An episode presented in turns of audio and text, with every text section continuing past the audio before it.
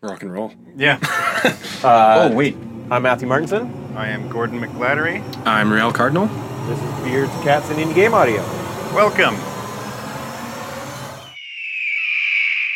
So today we're with uh, our buddy Rial, who is an ex BioWare sound designer. Worked on the Mass Effect franchise. Worked on Dragon Age.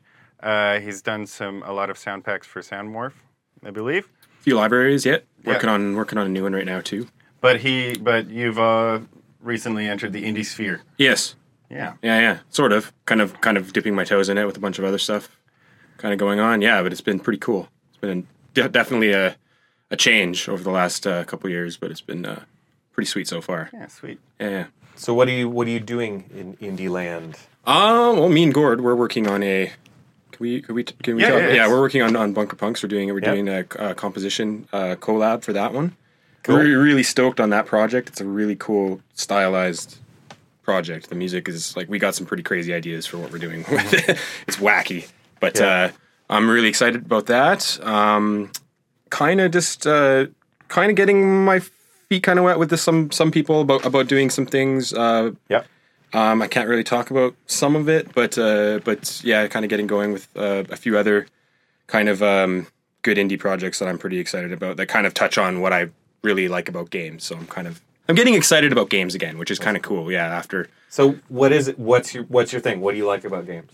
um, well, these days I'm like really heading back to just like old school mechanics. Like I, you know, that's kind of a common thing these days. But uh, like just old school RPGs and and I've, I've been really well not not following too well the just the kind of the indie s- sci-fi kind of games like s- the spaceship RPGs and stuff like that. I'm I really want to have a little bit more free time. I really want to kind of get into a few of those FTL. That, that game and just like I played it a little bit, I'm like I could spend way too much time on this game and uh, That game I see, and I'm like, I don't know if I'm smart enough. For this. it's it's pretty involved, but I, I, I it's definitely like it's got just that old school kind of like trial and error kind of thing that I like. Right. Yeah. Um, and uh, another game that I really want to get into is uh, Void Expanse. Have you guys seen that? No. It's like a top-down. Um, do you remember Solar Winds?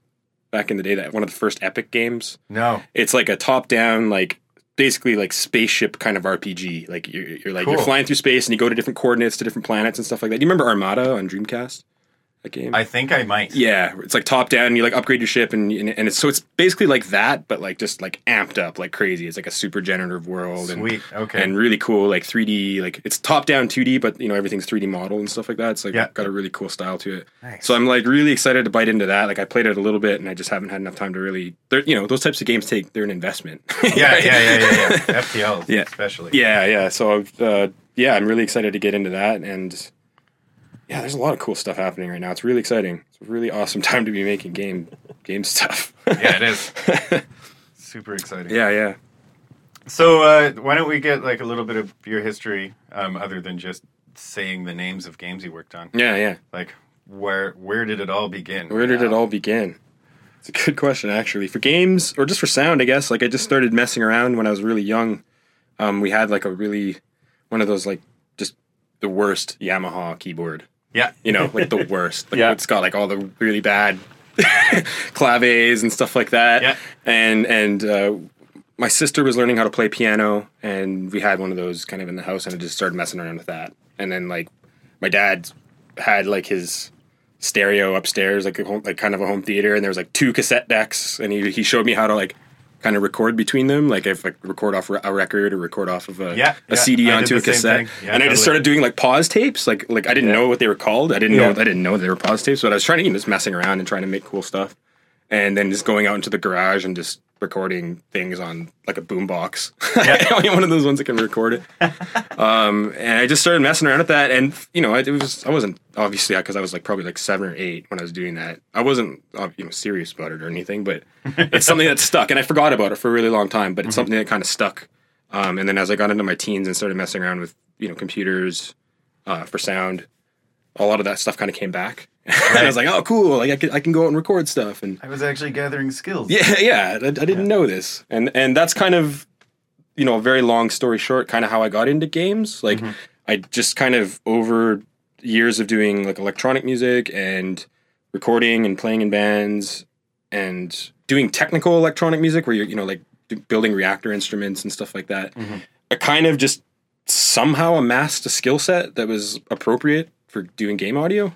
It just I, di- I wasn't trained in it at all, but I just somehow like okay, I understand like logic and that kind of stuff because I've been building stuff in Reactor and Max MSP and all that kind of stuff Right. and you know re- recording for quite a few years um so i got you know I got good with microphones i got good good that kind of stuff recording bands and then so just kind of amassed this kind of skill set that kind of worked just kind of worked and uh, and then obviously playing games my entire life so it was just having a sensitivity to what what, what kind of works and what Right. doesn't Right, right. So you had no formal sound design no training. no not at all actually and uh, it, it was kind of a weird getting into getting into it kind of became this um, it was just kind of a hap a kind of happenstance kind of So thing um, here's a question. Yeah. Mm-hmm. I know how I answer this question all the time. Uh, when did when when did you get into the games industry? What was like your first? Oh, yeah, I think 2006. Right around the time I did, I got I was like 2003. Yeah, yeah. The you that got into the games industry then. Mm-hmm. Do you think they could get into the games industry now? Probably not. Probably not. That's my same answer. Yeah, yeah. Things have really changed. They really Like, changed. Yeah. The era when we came Yeah, in, yeah. it was like everyone was ex movie people or ex music people. Yeah, yeah. And it's like that was the skill set you had. No, Yeah. there was no formal Definitely. Yeah. game sound. and There was barely like film sound Yeah. formal training. Yeah, it wasn't really s- standardized, really. Yeah, yeah, yeah. Hmm. Yeah, it was just like, oh, okay, he recorded some bands. Yeah. he knows Reactor. Awesome. Exactly. That's, that's what we're looking Yeah, for. yeah. We, he's a friend of a friend, and uh, you Yeah. know, that's yeah, exactly. Yeah, I totally.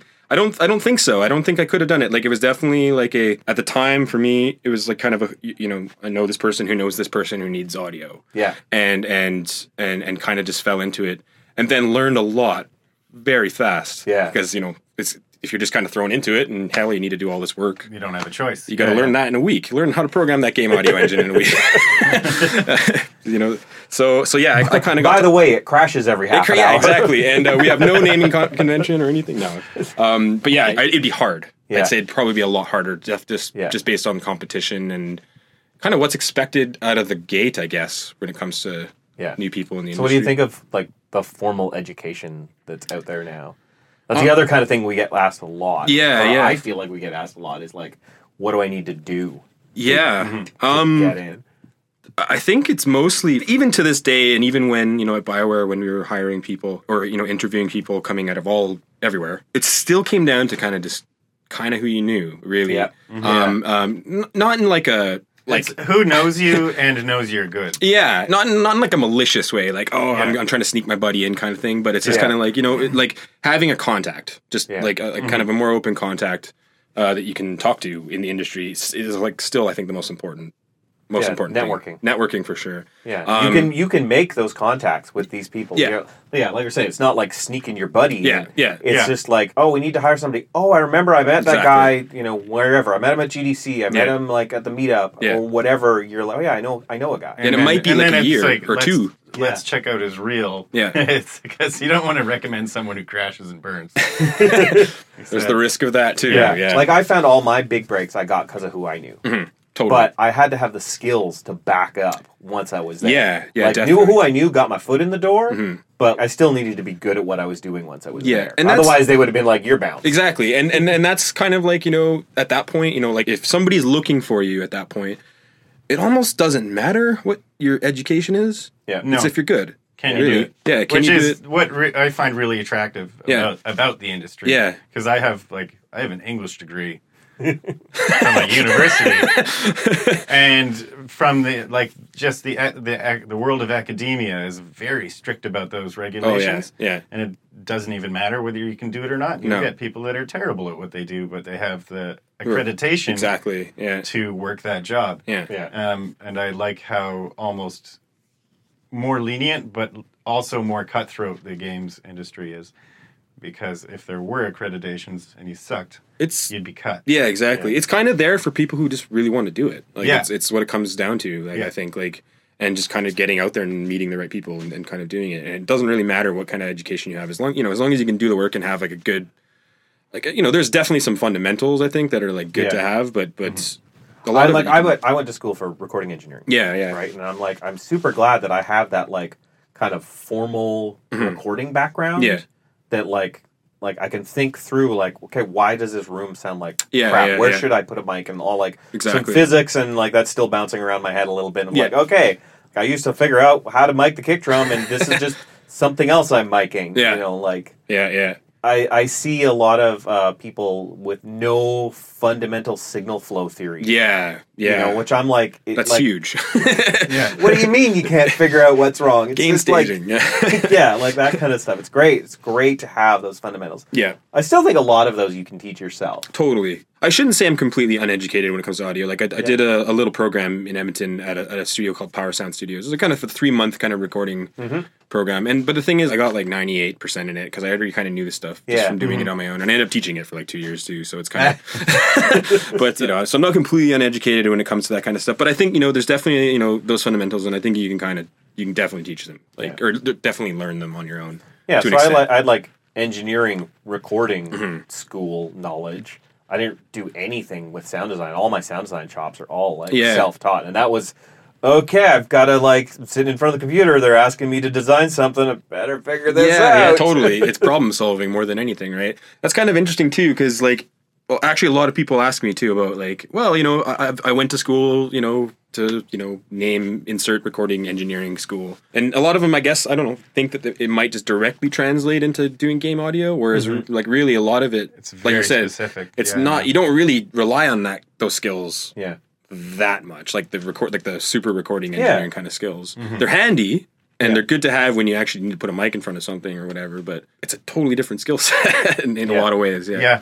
I find it's a lot. I find the biggest thing is when um, composers Yeah. approach me. Yeah. and they're like, "I've I've been composing for TV and film. I want to get into this games thing." You're Yeah. the- and you can tell a lot of them are like, "Hey, there's there's money there." yeah Yeah. and you're like, "Yeah, it's a totally different yeah beast." yeah from both perspectives too like coming at it from that to into sound design and then coming at it you know traditional composer into game composing even Yeah. even that in and of itself is a whole other like whole other thing to think about yeah. Yeah. And I think there's a lot of I've, I've talked to some audio directors, like AAA audio directors, Mm-hmm. not so much in the indie scene, but they're like, you know, we'll hire any composer if we like their stuff, yeah and we'll figure out how to take their stuff and make it interactive, and we don't offload any of that onto them. It's just like you just write awesome music. Yeah, Mm-hmm. yeah. We'll figure out how to rip it apart and make it Exactly, interactive. But yeah. then they need a technical sound person. Yeah. Okay, I'm just going to deal with the music. Yeah. And like, Yeah, right. take Someone all these kinda- stems and figure out Yeah. how I'm going to take this score and then chop it up into loopy, interactivey bits. and- Well, that's- Still make it make That's kind sense. of a shame because that's one of the f- most fun parts about game composition is sure, but I think I dealing think there's with the something is interactive something things. valid if you're like, you know what, this guy's a great composer, Mm. yeah, and I just want him to be a great composer. Mm-hmm. yeah yeah, I don't want to saddle him with the technical stuff where he's Yeah. like, oh, now I'm I'm not thinking about composing. I'm thinking about like how do I have to piece this together and where should True. I go? And you're just like, no, no, you just do what you're good at, and we'll get a technical guy who Yeah. like, Yeah. can do that. It's like I two also schools. think it's it is also great the other way when you if you get a composer who can think that way. Mm-hmm. And is just like, oh, you don't need the technical guy. Like he's all of it, and you're just, oh yeah, he's going to give you this really cool thing. He's like, yeah, and it does this, and it should in- be interactive this way, and it's going to change Yeah. here and do this kind of stuff. it's interesting too, like just seeing even at, when I was at Bioware, like I did a little bit of music direction there, like just mo- on some of the Mass Effect DLC. I, I didn't really get too involved in the music. Most, you know, Rob and Mike kind of both handled that kind of stuff more. But uh, I got to do a little bit of it, and just to work with a few different composers, it was really cool just to even see how different they are when it comes to that sort of stuff. Like some of them are, are pretty adept at that sort of, or at least they know how that stuff works. Yeah, and then, like you right. said, some of them are, are just like, I just write music. yeah. it's just two different schools, right? Of of, Yeah. uh, of, of Yeah, and I don't think neither is right or wrong. Yeah. Really, it's just that it's two different schools, and Yeah. they both are like valid Totally. ways of doing stuff. Yeah, Mm-hmm. it just and, and it depends on how good the music is and how like well it's kind of directed. Really. Yeah, like, if and it's how your appropriate. studio is set up to have a technical person rip something apart, or Yeah. or you not. If you don't have that person, then that's not going to work. No, exactly, and you wouldn't want to put that on somebody who's not. I I guess it does not not trained, but doesn't have a, a knack for that sort of thing. yeah, Yeah. Like I, I wouldn't take just somebody who's trained in just sound design and be like, hey, we need we need to make these stems work. Yeah. Right, right, right, right. Yeah, I don't. Right, they're just like I don't know how to count out as yeah, exactly. Yeah, yeah. a four four beat. So, h- uh, how would you go about directing like a level of music, and what's that? What's that workflow like? Um, well, you definitely need to know. I mean, you, you know, it depends on the scale of the game. I think too, being working close with Mm-hmm. design and writing and just knowing Knowing the, the beat beats? maps, you know, Yeah. of the Yeah. level and knowing like and knowing your systems and knowing like what you can do, and then just kind of beat mapping it out and figuring out the pace and and and whatnot. kind of on a technical thing because I mean I I do a lot of working with our composer here to figure out we kind Mm-hmm. of collaborate musical direction wise and with the artistic director. There's a bunch of people involved here at Clay. Yeah. when we do that kind of stuff. Um, but like on the technical part, do you figure out like okay this is what we technically can do, and then go forward, or do you come up with ideas and then figure out if that's even possible? I think a little of both, but it, it's good to know, like, like especially with like the way w- like we were using Wise, Yeah. um, especially the way you know the way Wise works, where it's- it's it's music system's powerful, but it's got a very like you really have to plan it out. I think to make Yeah. it work well, Yeah. and knowing like exactly how you're you're mapping things, I think is important because it, it completely changes how you direct yeah. the composers, knowing like if you can put in proper holding patterns for music and, and how you can transition in and out of them, and, and Mm-hmm. you know I think it's important to kind of know that before going, especially you know if they're charging whatever per minute of music, you don't want to mess that. up. Totally. yeah, Um, that thirty second cue cost. Oh, damn. and it's useless. um, I've been I've been working lately, at least on the latest game, more of just figure out what we want to do Mm-hmm. and figure out how we're going to do it after the fact. it's Just like ballsy. just But go yeah. with like what's what's the cool idea, and maybe we got to backtrack. But Yeah. when we were lucky, we've one of our composers is now in house, so it's it's not a like pay by the minute. Hmm. yeah, that's huge. situation. Then yeah, So we can be like, this is the idea. This is cool. Like, Yeah. Here's how it's going to work. And then I'm like, all right, now I got to figure out how to make that work. Yeah, yeah. Yeah. This is a cool idea I Yeah. came up with, and the composer's on board. Yeah, yeah. and Art director's on board. everyone's sold. yeah, we're, we're sold on the idea. Yeah. Now I figure out, like, and sometimes it's like, you know what? Okay, we actually just need to scale it back a little bit. Yeah. Mm-hmm. Like, we can't quite do all of it. So, Maybe we could push a little bit harder on these little things. that- so how yeah. do we then make, like, the idea morph into what's possible? I think that's an in- an interesting like perspective too on like indie. Yeah. too, because that's probably something those types of risks that are more that happens more too. we don't in indie have stuff. to like Matt doesn't have to go through a bunch of people to get that. Yeah, yeah. implemented There's not there's not as necessarily. much of a bureaucracy, I guess, but but uh, I guess the risk you can take you can take that risk being in that situation a little bit more. I think Mm-hmm. too. Like I know like that would be a tough sell. I I I, I think if I were like when I was there to be like I got this crazy idea. I don't know if it's gonna work. Yeah. I- We'll figure I- that I- out I need later." 20 minutes of music from these composers. to figure out if it's going to work. And, yeah, to figure out if it's gonna work. I don't, you know, that that probably would be a tough sell. But you know, there, there's there's there's a there's definitely still a bunch of that because I think that's just games in general too. Yeah. like Mhm. just doing that kind of stuff with, with anything on games. So yeah, but that's a cool perspective. I think I think that's something you get to do a lot more with indie stuff, and that's kind of why I'm I'm excited about it is taking risks, like doing Mm-hmm. like hey, let's do something really crazy and Yeah. um, here's something that, that came up today that I wanted to talk about. We- I've I've got a I think it's a slightly different workflow here Yeah. than the way most people work. Yeah. Um, I never basically never get animations like videos. okay, yeah, yeah, I don't work to, to videos. yeah, yeah, Gord has been freelancing here at Clay yeah. Mm-hmm. for a little bit now.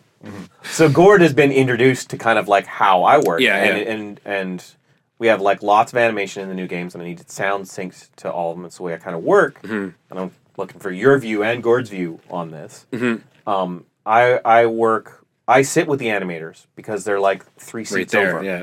I go over and I look at the animations and I write down keyframes of how long stuff is Mm-hmm. if I need to, and break everything down to as small of pieces as I can. So I'm not making a five second sound. Mm-hmm. Yeah, yeah, for sure. I'm making three half second sounds. that's good practice for game audio in general too, right? Like, 'cause Yeah, then you so can- I, I you make it granular. as small as I Yeah. can, and I'm not making the animators go, "Hey, I need 10 million movies Yeah. to be made." Oh, it's the wrong codec. Damn. Can Yeah. you render that out again? Ah, I had to do that yesterday. so I'm guessing you've worked in a more traditional way of like, give me a bunch of MLVs and Both, I'd say. Yeah. Um, yeah, because like it- you know, it is it is a collaborative process, especially early on, right? Mm-hmm. When when when, it, when you're still kind of just sorting out what works, like earlier in a game.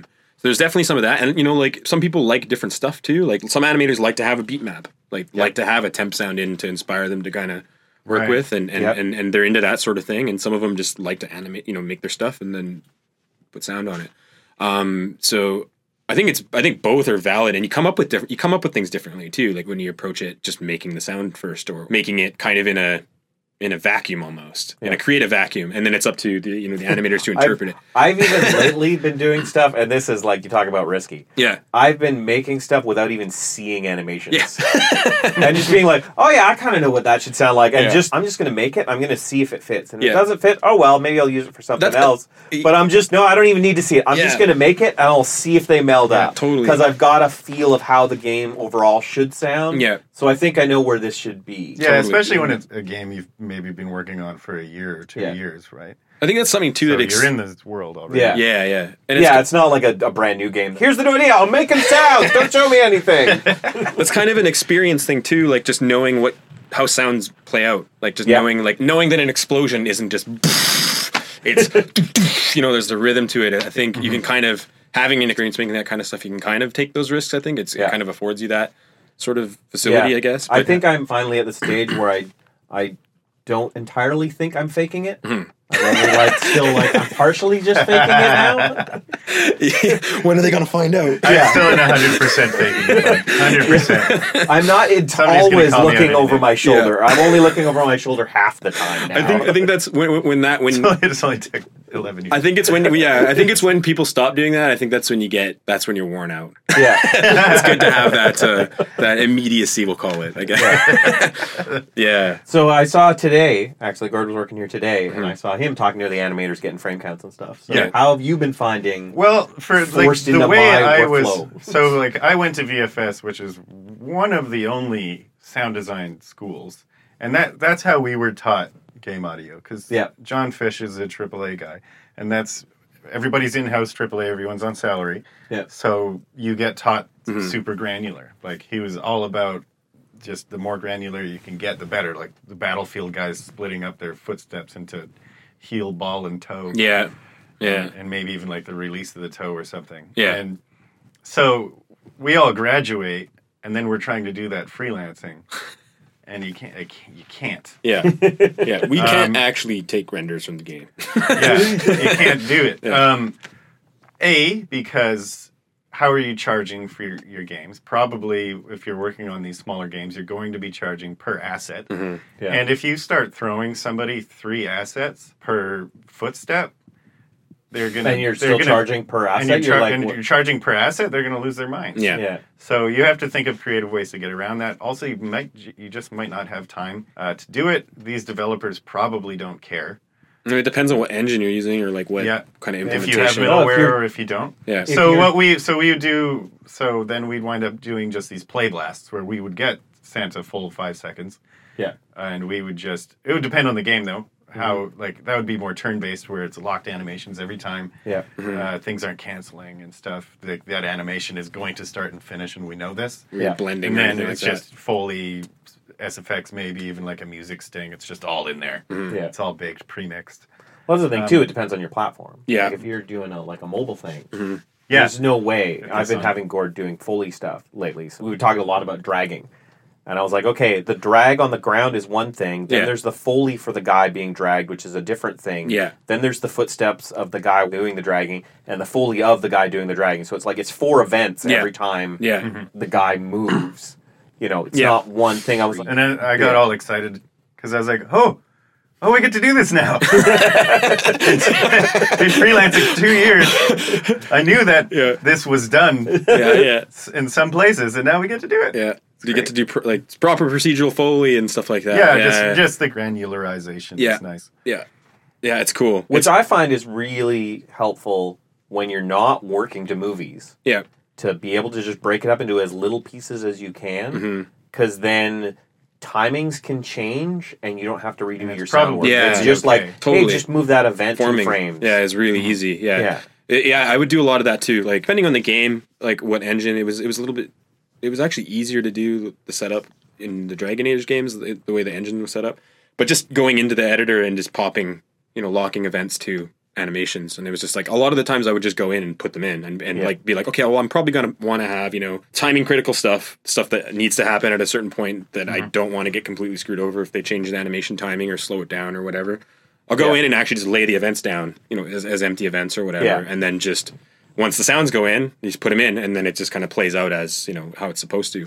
And if it changes, you know, depending, you know, sometimes with that engine, it was kind of like if they would change the animation, the whole timeline would go out, and then that eventually became a separate thing, and uh, you know, games. yeah. So, but yeah, yeah, definitely as granular as you can get with that kind of stuff, and it Oh, And helps. that's well, that's the nice thing about contract work that is back end is that you get if you're handed the reins, you're allowed to go crazy yeah. like that. Mm-hmm. Yeah, it's going to take you way more time. If they but- let you, or if Yeah. you know they they want to pay for it or whatever, whatever the setup is for that kind of well, stuff. just if you are on a revenue share, Yeah. basically, if you're like part of the team, Mm-hmm. then you get to go nuts like that. No, and developers are happy for it. It's sweet, it- that kind of stuff too. Like really, from just a making it sound better kind of standpoint too. Like you Mm-hmm. get so much more like with randomization and Yeah. and stuff Well, I kind of think- just falls off the truck more that way. You know, you just- Yeah, you kind yeah. of just throw sounds in there and it just kind I of think in some cases you are working in a like limited capacity on a like per asset kind of contract. Mm-hmm. I think you just need to kind of go like, I'm billing you for one asset. Mm-hmm. I'm giving you three things. yeah, This is the one asset. yeah, You know, it's a movement. yeah. So it is a foley and a footstep, and it's but Yeah, it's like I've it done is that the before. dude moving. So Yeah. yes. Yeah. It's an It's A, one B, thing. and a C. Yeah. But It you're was, uh, getting three files. Exactly. Yeah. It's Yeah. it's kind of yeah. It's an asset. It's a sonic event that Yeah. occurs, even though it's you know might be different events or something. Like Yeah. that, but it's it's- just I'm giving you it broken up. it's into something pieces. that they'll perceive as one sound. Yeah. One thing happening, I guess. Yeah. I, I've actually been, you know, trying to figure that kind of stuff out too with some of the with some of the people that I'm um, going to be starting to do some work with. You know, just figuring out how to break that kind of stuff up. Mm-hmm. You know, because it's different depending on the game too. Like depending how much content there actually is, and and yeah, just kind of some sometimes instead of looking at it like individual assets, but yeah, breaking it down into like packs almost, like Yeah. of, of like here's a pack of stuff that you know we can maybe negotiate on this or something. And, you know, I, I'm finding that that's for a lot of things that's kind of the best way to go, depending on depending on what it is. Again, um, Yeah. A couple of things that I'm going to be working on are like they're smaller games, but there's a lot of content. Like, Yeah. there's a lot of content. So Yeah. so it'll, I'll probably be relying on that that sort of a setup, like just kind of doing things like in chunks and billing it accordingly. Because it's like if I really bill you on how many lot lines that that is, or how many how many assets that is, that's really going to cost a lot of money, and you probably will just laugh at me if I tell you that. so it's it's kind of a moving target, I find with that kind of stuff. Yeah. Cool. So how's how's the transition been Uh, from uh, big studio to uh, on your own? Well, it, it, it's been it's been cool. I, I, I, I intentionally really changed things up just in my personal life, just how, how I was kind of doing things. Like when I, when I left Bioware, I, I had um, the Coma Duster record that I did last year was on with it had been on the back burner for a long time, and I was like, I need to get this finished. I, late, I got signed to Tim Panic Audio like I think about a year before I released that record, and Right. and uh, uh, Paul at Timpanic was like, "Well, I know this is going to be cool, so I'll, I'll give you a bunch of time to do it. Just make, come, come, make it cool, come on whenever. But a year, even for me, like is a long. Like I, I really need to get this done. So I left, and I was like, okay, well, I'm going to spend a couple months just doing this. I'm not going to think about anything else. I'm just going to do this. Just put the time I think I need to put into this to make it work. Yeah. and make it worthwhile. So I did that, and I just completely forgot about game audio for a while. and that was the first, kind of the first time I really did that. It, like s- since I started doing game audio, so it was kind of a that was that took a bit of getting used to actually like Mm-hmm. the first couple weeks of doing that I was like um so i just transitioned to that and and really just kind of started thinking about other stuff and it was really healthy like it was a really Yeah. good decision like to do that and um i s- you know I, I still do miss doing a lot of that kind of stuff in in bigger games like that but um it, it was a- it was a healthy decision to kind of just take my time and do that kind of stuff Mm-hmm. um something that i'd been really needing to do i, did, I, did, I didn't realize it until i did it i was like right. this is good. I, am I'm really glad I did this actually. Yeah. So so yeah, I transitioned to that. Um, I finished that record uh, in Edmonton and then did the move out here. Mhm. And then once I got out here, it was kind of just like hit the ground running as much as I can on Yeah. anything. Um, and you know, just like anyone in that sort of position, it was rough for a while for sure. Like it was And tough. d- did you have freelance experience like before Yeah, in the music in- industry? yeah, for sure. It wasn't the first time I'd done that kind of thing, Yeah. but but it was definitely you know, the- like you know the grind. it was definitely the most risky one that I've time I've done that. Like, just, Yeah. I'm moving to a different city, and, and Right. let's just do this. And I, I don't have as much money as I should have saved up for this, but uh, let's just do it. So, so it was tough for a while, but uh, I, you know, it's, it's a weird thing too. I find like I, I can't. I had quite a few like kind of lined up kind of kind of gigs that I thought w- with kind of you know that were a little bit more like this will work out for sure. You know, like Yeah, those types yeah. of like this is a Oh, surefire I've thing. had those. You know, and then like kind of like being like, all right, but then you know I have like you know these few phone numbers in my back pocket that you know like these these sound like cool gigs, but they're kind of my backup gigs, you know, for Yeah. freelance and whatnot. And it's kind of amazing how fast you know like you know certain things can just kind of fall through or change or or whatever, and it's just like all of a sudden those like more modest gigs that you, you might not have put too much thought into are like the ones that are like paying your bills now. yeah, yeah, yeah, yeah. you know, it's it's kind of a know exactly it- what you're it- talking yeah. It's about. it's a weird. Uh, that's a bit of thing. You know, get used to. It's uh, some things you know they seem surefire, and it's kind of like oh no, actually things are different. Yeah, it's don't close any doors, yeah, basically. definitely, definitely not. Yeah, Yeah, yeah, it's nothing's sure until you've got a check in your hand. exactly. Actually, nothing Oh, until you've man. got cash in your hand. Cash, yeah, 'cause Because some- that check could still be. yeah, it might be a bad check, or it's like, what do you mean now? It's that, that's going to take 15 days to cash that. Yeah. Damn it! yeah, yeah, it's uh, so yeah, so it was a it was a risky transition, um, Yeah. for sure, but really rewarding. It's been really rewarding. It's been really cool. Met a lot of really cool people too, just from doing it, just from just from doing that, leaving, Yeah. and then and just putting yeah. my face in other things. Here's something I, I've, I've talked at our local meetups a lot because we've you know got a big AAA scene in Vancouver. Mm. yeah, yeah, Um, and we have we have our sound designer meetup, and you, we don't see that many of the AAA guys ever come out to it. Mm. I know some of them know about it, and so I know some we haven't reached. yeah, yeah. But I get this feeling that the, like the AAA guys like stay siloed away in AAA land Yeah. in their just their studio. Yeah. And I think there's a lot of reasons why that yeah. Mm-hmm. that, that happens and why they do that. We're not like knocking that or anything. Yep. Um, but was Bioware like that? Were, and when you left there, was it like, oh my god, I don't know anybody? Like, Yeah, it's insular. yeah, It, it can be I- I- in in AAA. Like you know, you, you you get really close with your team. Yeah. you're really close. You Yeah. know those people better than anybody, really. Um, and then you know it does get pretty insular. And I, I find that I, I found that I, s- I like talking about game audio, and I like Mm-hmm. I like you know teaching it and, and doing all sorts of stuff with with it. But at the time, I think when I was when I was personally kind of in the trenches with that kind of stuff, when I got home, it was kind of like I didn't really want to I didn't necessarily want to talk about it anymore. You know, not that I was uh, super jaded or anything like that, but it's like I just did ten hours of that, and Yeah, it's yeah, kind of yeah. like, um. So I think just in and of that, you know, th- like I, I- I could see how that could be like kind of a for sure. And I think like when you're under heavy NDAs and stuff, and you're Yeah. like, if I meet other guys, I, I can't really talk about anything. I'm anyway. working on a thing. it's really I'm, cool. I'm working on a thing too. It's I've got this problem that you could help me with, but, But I, I- can't tell you any of the specifics. yeah, about any of it. at Any, all. Yeah. So so there's like it, it does kind of But breed I- a, an insular kind of yeah. thing. So I, I've always thought that, um, and it was my experience too, coming out of AAA into Yeah. freelancing of like not knowing anybody. Like when you came, I mean, you switched cities too. Yeah. So I mean, you already That's a big uh, d- double whammy. Yeah. Um 'cause because it just feels like there's still the real like uh, AAA isn't as secure as Yeah. it used to be. Like, No, you know, definitely there's a not. lot of movement and things can fall out. Just like our small gigs can collapse. Yeah. You know, whole studios can collapse without any notice, and then you're left with not knowing anybody, and you're trying to jump Yeah. into this whole new scene. And you know another thing that's interesting about it too is like another challenge kind of uh, uh, that I faced when it comes to that kind of stuff. And I was actually a little bit more diligent about it than other people that I know Yeah. that I had worked with. But you know, if you do that for five or six years or whatever, the company you don't really have a library. yeah. yeah, Like it's I- just kind of I- like you know you rely yeah, so much totally. on you know, and that's like that was one of the big That's things. Like scary. I came out, That'd I'm be like very I scary. actually don't have my bag of tools that I Yeah. that I That I thought I, know had, that really I'm used well. to using. I left. I knew like when I before I was leaving too, like like before I was making the change that I needed to be diligent about Yeah. that too, and I, I definitely put in the time over time of just making sure I had enough stuff, you know, Yeah. to kind of do some work. And then it was like for like six months, it was like if I make money, I'm I gotta Yeah. buy some libraries. I gotta Yeah. I gotta really put the money into Yeah, this and, yeah. and make the investment into it. And it, that I think is super important.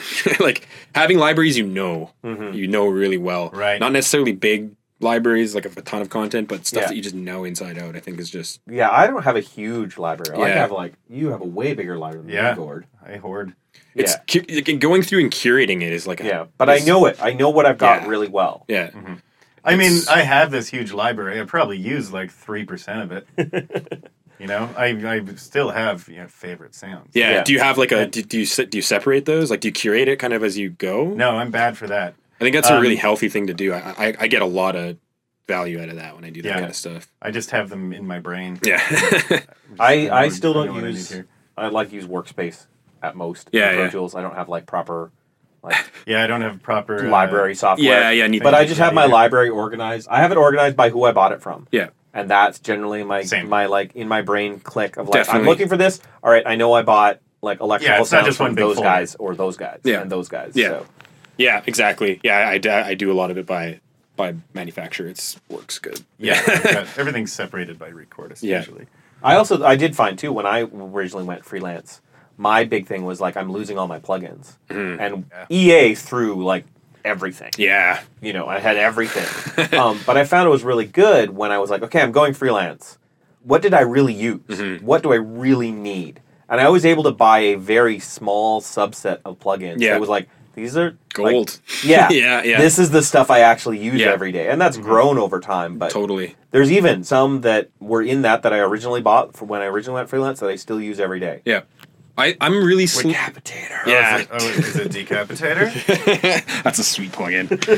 yeah. The- You know, and it's funny because like when you get that really small focused tool set, Yeah. it's kind of like I find personally like I try a lot of different things, but Yeah. it takes a lot for a plugin to really get into my like day to day. Yeah. Like my like I'm going to be using this, you know, like Yeah. thi- it has to be like up to par with the tool that I know inside and out before I'll Mm-hmm. even consider really using it a lot. Yeah. Um, sometimes for flavor though, like sometimes just to throw some a weird kind of yeah. what are a few of your day to days? I'm sure people will want to Yeah. know. fat filter stuff Yeah. is just like Same. is uh like Saturn and Pro Q2 are just like I use those. I, I picked up ProQ too, and I am using it a lot. Yeah. but I, s- I still prefer HEQ. I'm not I've not been blown away by ProQ two. I'm Oh, Yeah. like, oh, this is solid. yeah, yeah. and I like it, but a lot of It's- ways I'm like, you know, I could have I could have stayed with HEQ and I would have been okay. Yeah, yeah. It, it's got a lot of bells and whistles. It's Yeah. Mm-hmm. got a lot of bells and whistles. It kind of, it kind of, for me, it changes how I, I look at sound, kind of, and how I Yeah. EQ it. You know, and a lot of the times, not a lot of times, but sometimes I do like just an EQ that that kind of just like I just have to go in there and get my hands dirty more. You know, like with Yeah. something like that, like HEQ is cool, and and um. And stuff, you know, EQs that don't have displays on them at all. You Yeah. know, you know, that kind of stuff. I think you get different results a lot of the times when you use Right. stuff like that. Yeah, yeah. Um, you know, because you have to actually Listen. really listen Yeah. um, and you can get in a lot of trouble with with Pro Q two. I, I think I think a lot of people, you know, like you can really like that looks horrible, but sometimes that's that sounds awesome, you know. And, Yeah. and like I, I, I'm I'm thankfully I, I don't fall down that trap. I make disgusting looking waveforms Yeah, all the me time too. and just murder things. And I'm comfortable like this is if I was doing this musically, I would die. Yeah. But yeah, 20 dB a gain here and a 20 dB cut here, that's all good. totally. what, what- Look at that DC offset on that mother. That's a crazy freaking waveform. it print sounds it. amazing. Yeah. when you put that in game and it just crushes everything else, it sounds awesome.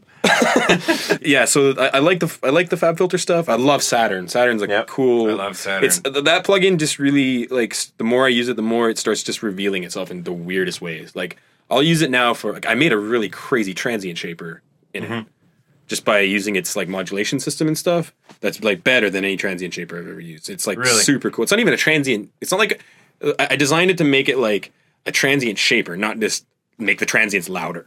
Like, Right. you- like to actually make it so you can change how they sound, like and do Wow. cool things with them. Okay. It's a cool Ableton rack that I ma- made with Saturn. Um, so that plugin's just been really like nailing it for me. Like I, I put that on almost every track. It's just like sometimes I'll have four of them like on one sound just because it's just like I need this one to just give a little bit of like harmonic sheen and this one to just crush the top end and this one to Yeah. such a cool plugin. I love that one. Yeah, Th- Those are your Fat filter and then and then I l- I have a ton, I think one p- type of plugin that like I'm usually pretty good with like EQs and compressors. Like I I only need a couple of Yeah. those, you know, that I know really good.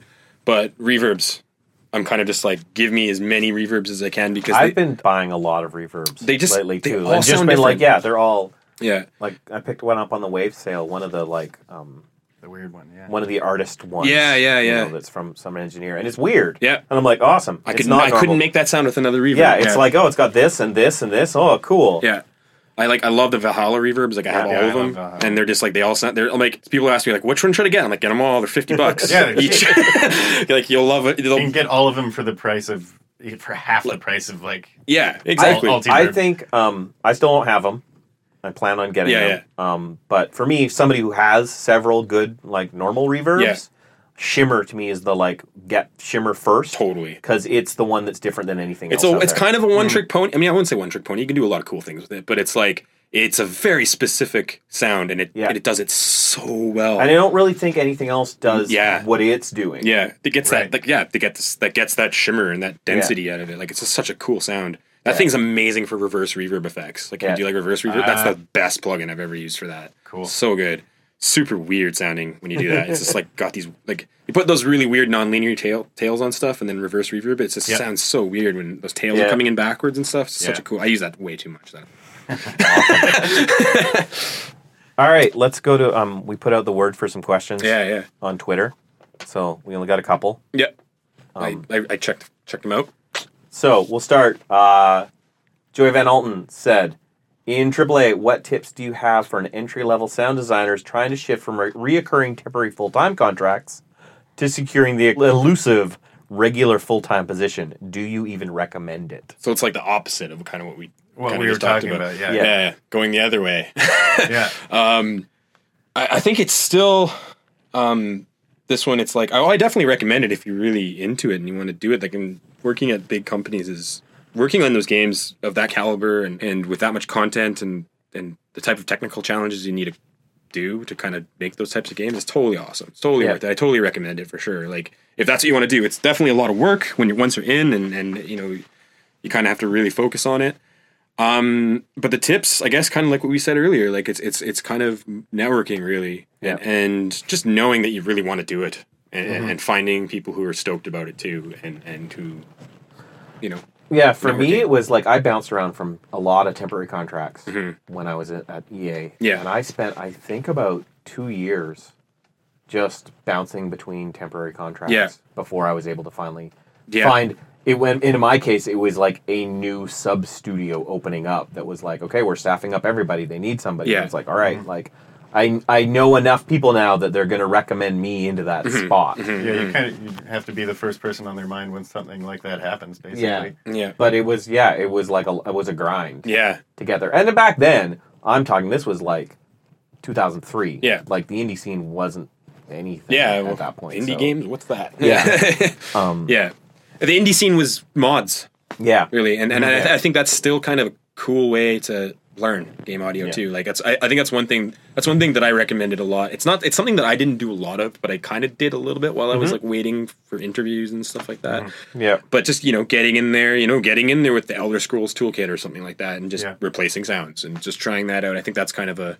that stuff's and that's stuff that you can show to Yeah, to, to, to a totally. game studio when you go in for an interview like hey i did this mod you know, Yeah. yeah it was free or whatever but you know you got to kind of put in some time with that kind of stuff i think that's important And as far like personally, I would say as far as do you recommend it is like, well, if that's what you want to do, yes. Yeah. Like that's what I, th- I think was great about game audio these days is it's so wide and vast. yeah If indie games aren't your thing and AAA is your thing, Yeah, go work in a AAA studio. Yeah. Like like hammer on it and like make that your goal and like do that. You know, you'll get it eventually if, if you're good and persistent. Mm-hmm. Yeah. It may take a while. Yeah. But like lining up indie gigs may take a while. may take too. a while. Yep. So it's and I just, th- and I think too, it's like it's like some people. I mean, it's pretty easy to get impatient with that too. yeah. But you might have to wait two years, yeah. Yep. three years, one year, whatever. Like you know, like it, you you might put a resume in at a place, and you might think, oh, they never read that or whatever, and then they might call you in a year and be like, Yeah. hey, we got your resume because you know they get a lot. yeah. In the meantime, like a bunch of other cool stuff might come up too. and Yep. You may never even want or need it. yeah, you never Yeah. know. Yeah, But it's like there's a whatever, however you like to work and whatever you want to work on. There's a studio out there or a freelance position out there for you. Yeah. that's my feeling. Like there's Totally. a spot. Like I didn't fit in AAA, and I fit in large indie land. yeah, yeah, yeah. You know, like I there's a great home that I've found Sweet. for me. But it's like it took a like okay, I'll work here on. Oh, this is really it. I'll work over here. Oh, this isn't really working. And you know, you just kind of plug away at it until you Mm. find a home that's like Yeah, Good that's for kind you. Mm-hmm. of growth too. You know, like oh, um, that's kind of a growth thing. Like that's stuff you know you, you couldn't really tell that too. Like when you first got in, like like you really have to hammer it out to really Yeah. realize what you like and what you don't like. I, I Yeah. I, like it took it took me a long time too for that. Like to really like be like ah, I thought I liked this Yeah. this part of it. You know, Yeah. and then it's like maybe no, not so much. It's, I I actually like this more. It's kind of a it's a moving. like I target. love like that I work on like multiple games a year Mm-hmm. Mm-hmm. and stuff. There's part of me that's still like, man, I'd love to go work on a racing game for like two years straight and just again. like nail it. Yeah, just racing stuff. Yeah. And then I'd probably be like, okay, I'm done. Uh, yeah, yeah, yeah. Exactly. I don't want to do Never this doing that. anymore. I, I, I start having I start having panic attacks when I hear cars in the streets now. I don't even like my own car. Turn- I put the key in the ignition. It's like ah. All right, next uh, next one, Alex Laramendi. I think I'm getting that right. Well, that's why I handed it to you. I know. I was just going to murder Oh, it. I actually That's a know. lot I of- actually know you him. know Alex? Yeah, oh, yeah, you know yeah. him. Yeah, Like, yeah, there the, you go. the way the question is phrased, I assumed that you might know him. Yeah, it's a tough question too. He says, Kind of. uh, first, s- send hi. Yep. And my regards. Uh, ask about polyrhythmic sounds and drones. Do you know something about this? I, I do. Okay. I know a few things. I, in in music, in my own music, I, I I don't use polyrhythmic stuff too much. I do sometimes to kind of like kind of throw people for a loop a little bit. Mm-hmm. Like like kind of like I love kind of like when I'm doing like a temp like a time signature change or something like Yeah. that. I'll put like sometimes like the time signature that it's going to be going into like polyrhythmically like a little bit before. Early. Yeah. You know, just to kind of make the transition like kind of work better, but still kind of make it a bit weird. I, I tend to use it more just as kind of like a yeah to kind of throw people for a loop or just to kind of add this sense of instability. Um, so I don't know if that's kind of what he was kind of after with that question, but I, so um, yeah, for me like I, like a lot of the, the kind of polyrhythmic stuff that that I would use is I guess a little- kind of Latin influenced in a weird way.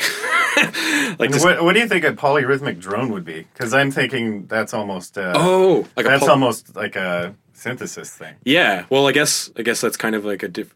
I didn't know he meant like polyrhythmic drones. Well, Oh, he said polyrhythmic sounds and drones. and drones. Yeah. But a polyrhythmic drone. I guess I guess that's kind of in a way that's kind That's of just the waveforms kind of battling each other. battling each other and like having like things coming in and out of phase, different LFOs and stuff like that. That's that's a pra- that's a thing that I kind of do when I, if I'm doing like a kind of a drone thing. Mm-hmm. It's kind of an easy way of kind of making it like a generative drone kind of comp- complex like Mm-hmm. Yeah. have it you know something kind of phasing in and out and then you know something a bit quicker that they're not quite related and all the little changes that happen you know where things fall in with and against each other or you know Mm-hmm. Yeah, yeah, it yeah. Mm-hmm. kind of creates this complexity yeah. um, and that kind of stuff's cool for I, I, I for doing like ambiences in games. Yeah. Like, yeah. it's totally. a it's I, I find that is kind of like the the crux of making really great semi procedurally generated Yeah. drones Yeah. and stuff totally. is where you have you make a sound that's several layers and each layer is a different length Yeah, yeah. yeah. and then they just It's this It'll polymetric never weird be- it'll kind of never thing. be, you know Yeah. it Yeah. takes like three hours for it actually to all loop around Revolve, yeah, resolve again. Yeah, Mm-hmm.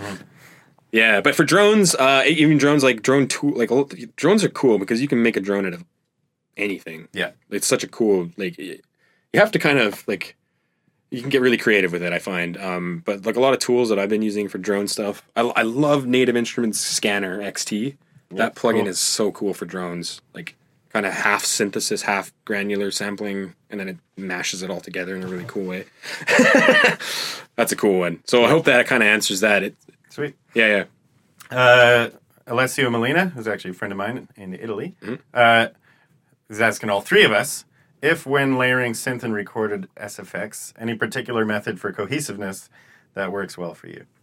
I Um, just kind of jam it all together I have a couple ideas, but uh, compression put it all through decapitator yeah exactly saturation's great for that kind of The- stuff like mild Yeah. like just subtle super subtle saturation can help glue it Yeah. together yeah, I I feel totally any agree. almost any effect if they're all going through the same effect Yeah. a little bit, it's Yeah. going to glue things or a together. really really almost like short but um, and almost completely unnoticeable reverb like Yeah. Mm-hmm. a really really short reverb and putting everything through that Yeah. like not even to like not not like a room or anything but just like just like a subtle amount of weird air kind of around the sound could kind of i could find could kind of glue it together even on stuff that you wouldn't normally put reverb on too like even like bassier things or something Mm-hmm. like that um, i find can kind of just you know, that puts it into a, a framework a kind of consistent space I that find works. um, a lot of it is like one shots as well. yeah if it's a one shot sound, it's just make sure your transients are kind of lining up, and like the Yeah. Yeah. the shape of the waveform is sort of the same all the way I, down. fi- I phase. find sometimes um kind of like the opposite of the way I,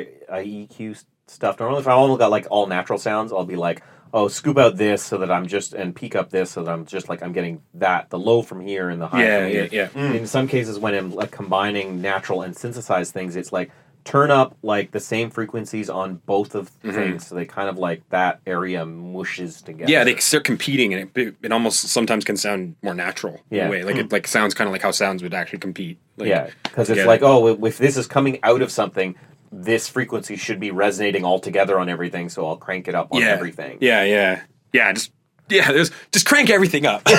Yeah. But uh, yeah, that's that's and um, I, I find too sometimes, I f- and I and I actually th- I this I hammered this home recently on a track that I've been working on, um, and it's not something that I necessarily pay attention to a lot when I'm combining sounds, and it's something that I kind of should more. Um, but in this one particular track that I that I started working on recently, there's a lot of really extreme low end, and and everything needs to be like clockwork, otherwise Yeah. the mix falls apart. And it, it came down to like really like super fine tuning of the sounds, pitch tuning and phase. Like it, this one, this particular song in general, er, in- like it, it actually like this kick and this bass pattern. It's kind of like if the kick is tuned up or down like one or two cents, Yeah. it falls apart. The whole thing just breaks. It's just it, it doesn't work. So I find like getting things to gel like that. Sometimes you really sometimes you really got to put a lot of legwork in to make it work. And Yeah. like look at the phase and get right in there and look at the waveforms and make sure they're just like on the money. Otherwise, sometimes it, you know it'll be like if this isn't lined up right, it it's completely gone or like it distorts or does something Yeah. really weird. Right, right, right. Um, so I guess that's kind of back to what we were talking about at the very beginning is like that's some kind of more technical fundamentals that I think Mm-hmm. you know waveform waveform um, fundamentals I guess are prob would be like a good Yeah. thing to recommend. Get good at knowing what waveforms look like and what they should do. anyway, All right, last one. Uh, Joey Goddard uh, on Twitter asks whether or not you were involved Mm-hmm. with it in Mass Effects. Any tips on dialogue processing? And I know you were involved. so- I was involved a little bit, not so much for like actually like the final, but definitely as like consulting and kind of just like yeah. well, Rob was across the hall from me and it was going a lot of back and forth on it. Right. So I'd like to kind of just break that question up into two things because Mm-hmm. in the question he mentions uh, the Geth. Yeah. and Yeah. processing for like like vocal mastering for like regular voices. Yeah. And processing for creating aliens, robots, whatever. Yeah, yeah, like, yeah. like I think those are two different things, and I think Totally. they're both like interesting things. Yeah, to definitely. Talk about. They're totally different, and and they're handled completely differently too. Like in in what at Bioware too. So yeah, they're so. Um, I guess when, when it comes to just the uh, the, the the VO processing of just Yep. of just stuff that you you know that has dialogue lines, stuff that you actually have to listen to that's telling the story. Um, it's one thing that I know Rob did a lot of is have a wet dry. You need to have like a lot of the times you get the effect right, Yeah. and and you get so into how the effect sounds that you get used to Kill the hearing it line. and and the intelligibility goes away but you still can hear it because right, you're just because used you've to the heard it processing. like a hundred times. Exactly. Yeah, so yeah, yeah, yeah. so having basically the the rule of thumb is like for me uh, for me is like once I get the sound I want, just mix back in the dry signal a little bit more, Yeah. probably more than I'm actually comfortable with doing, Right. f- just for the intelligibility to make Yeah. you know, you s- the story still needs to be told, and and and people aren't really going to be like oh that s- sounds too dry or whatever. Like it's just not something. Right.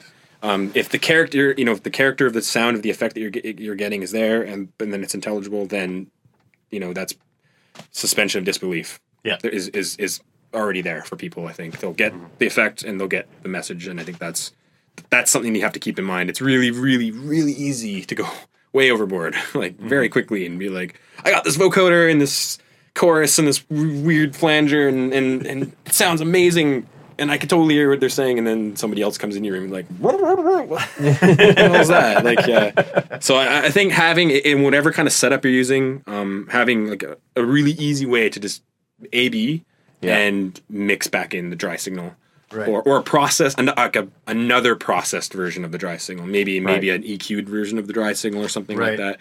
But Again, a, a less severe. parallel signal, I guess. Yeah. I think that's kind of important. Um, yeah, otherwise you can really like it's very very easy to just get tunnel vision on that sort of stuff. Um, and then the other stuff like like like the kind of more sound effecty kind of stuff. Um, actually, sorry. Uh, the, the the the processing for like ED and and and the Geth like I, Rob used a lot of the um uh, what are they called the Versin plugins. Have you, you seen the, like the Ver- Versin?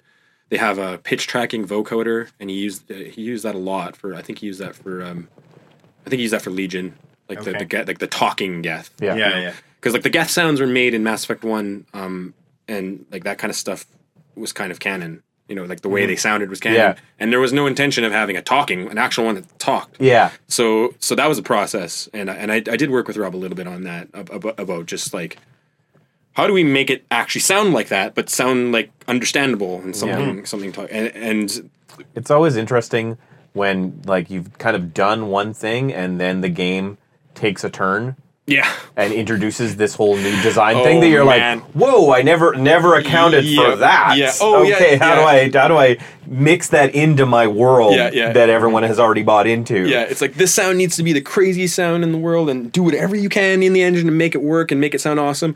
And then you know you say like, okay, if we do that, there can only be one of these ever happening at one point in time. Multiplayer expansion pack. There's ten of them. you know, it's just like, how do you reverse engineer that? You know, post release. It's like, oh my goodness. Yeah, yeah. It, you know, stuff changes, and it is always a moving target, and Yeah. that's why it's good to document stuff too. Yeah. Um, um, and and as in a detailed and understandable way, I guess. You know, and and and save your chains because you might might really need that. You know.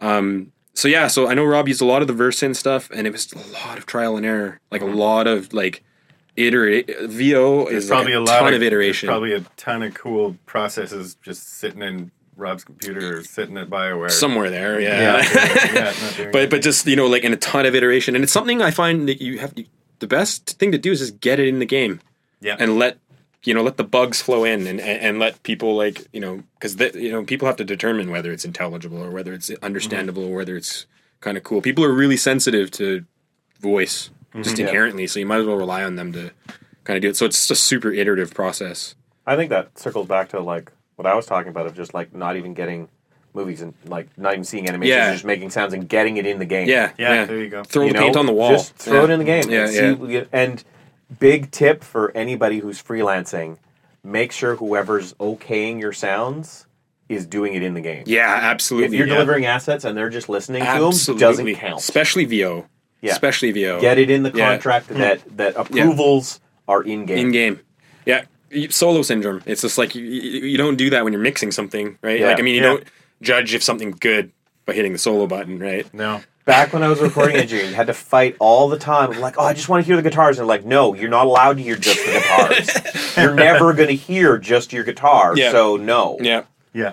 listen to the song. is- Listen to mix. the song, listen to the mix, and and and then and then, you know a lot of the times too when you when you do end up soloing it after you got it sounding good in context, Oh, yeah. it sounds It's- like crap it's or something horrible. weird or completely not what you thought.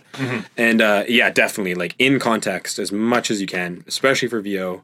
Yeah. Um, sound effects too, like like for sure, like On as a mixed much as you stage, can. yeah, you don't reveal your secrets. if you have a lion, lion's roar hidden in there somewhere, like don't tell the person Yeah, yeah, making the decisions that there's a lion's roar in there. 'cause Yeah. that's all they, they'll hear, and they'll make you take it out. yeah, yeah. it- it's or put so- the lion's roar in there so that they won't see anything else. yeah, yeah, It's so weird, you know. It, it, it's so Awesome, you missed the twelve pumas. I think. sound ideas puma or whatever yeah yeah that definitely context that's so important and and i like i find like we, we started like at when i was still at bioware too like uh, we were kind of getting a setup and i, I kind of got them set up with um, the army like fireface ufxs so that Mm-hmm. they can monitor the game the daw pro tools all running Mm-hmm. all through the same mixer Yep. essentially and the it's all everything is gain accurate. You know, like if you make something that's minus six in your DAW, that, it, that it- you play it back while the game's playing at the same time, you know that having that That's reference where is it's at. huge. I think like Yeah, being yeah, able to like actually know how loud something is, or like Mm-hmm. and and have meters, you know, that you can actually see that aren't inside your DAW. Like that's that's like well, yeah, well, you know, in, in Pro Tools this says it's minus you know six RMS or something ridiculous. And then you know you get into the game, and then you, you drop at minus twelve dV, and it's kind of like, well, it doesn't work anymore. That Mm-hmm. that dynamic range is completely different. So yeah, context totally as much as you can. Yep. I- If the if your engine allows it or whatever, totally. Yeah. well, I think we're uh, that's about a good good spot to end things. Cool, cool. Cool. Thanks for coming out. Yeah, it's awesome. Anytime. Thanks for coming on. Sounds good. And next one is uh, a year. Yeah. So see you then. See you in 2015.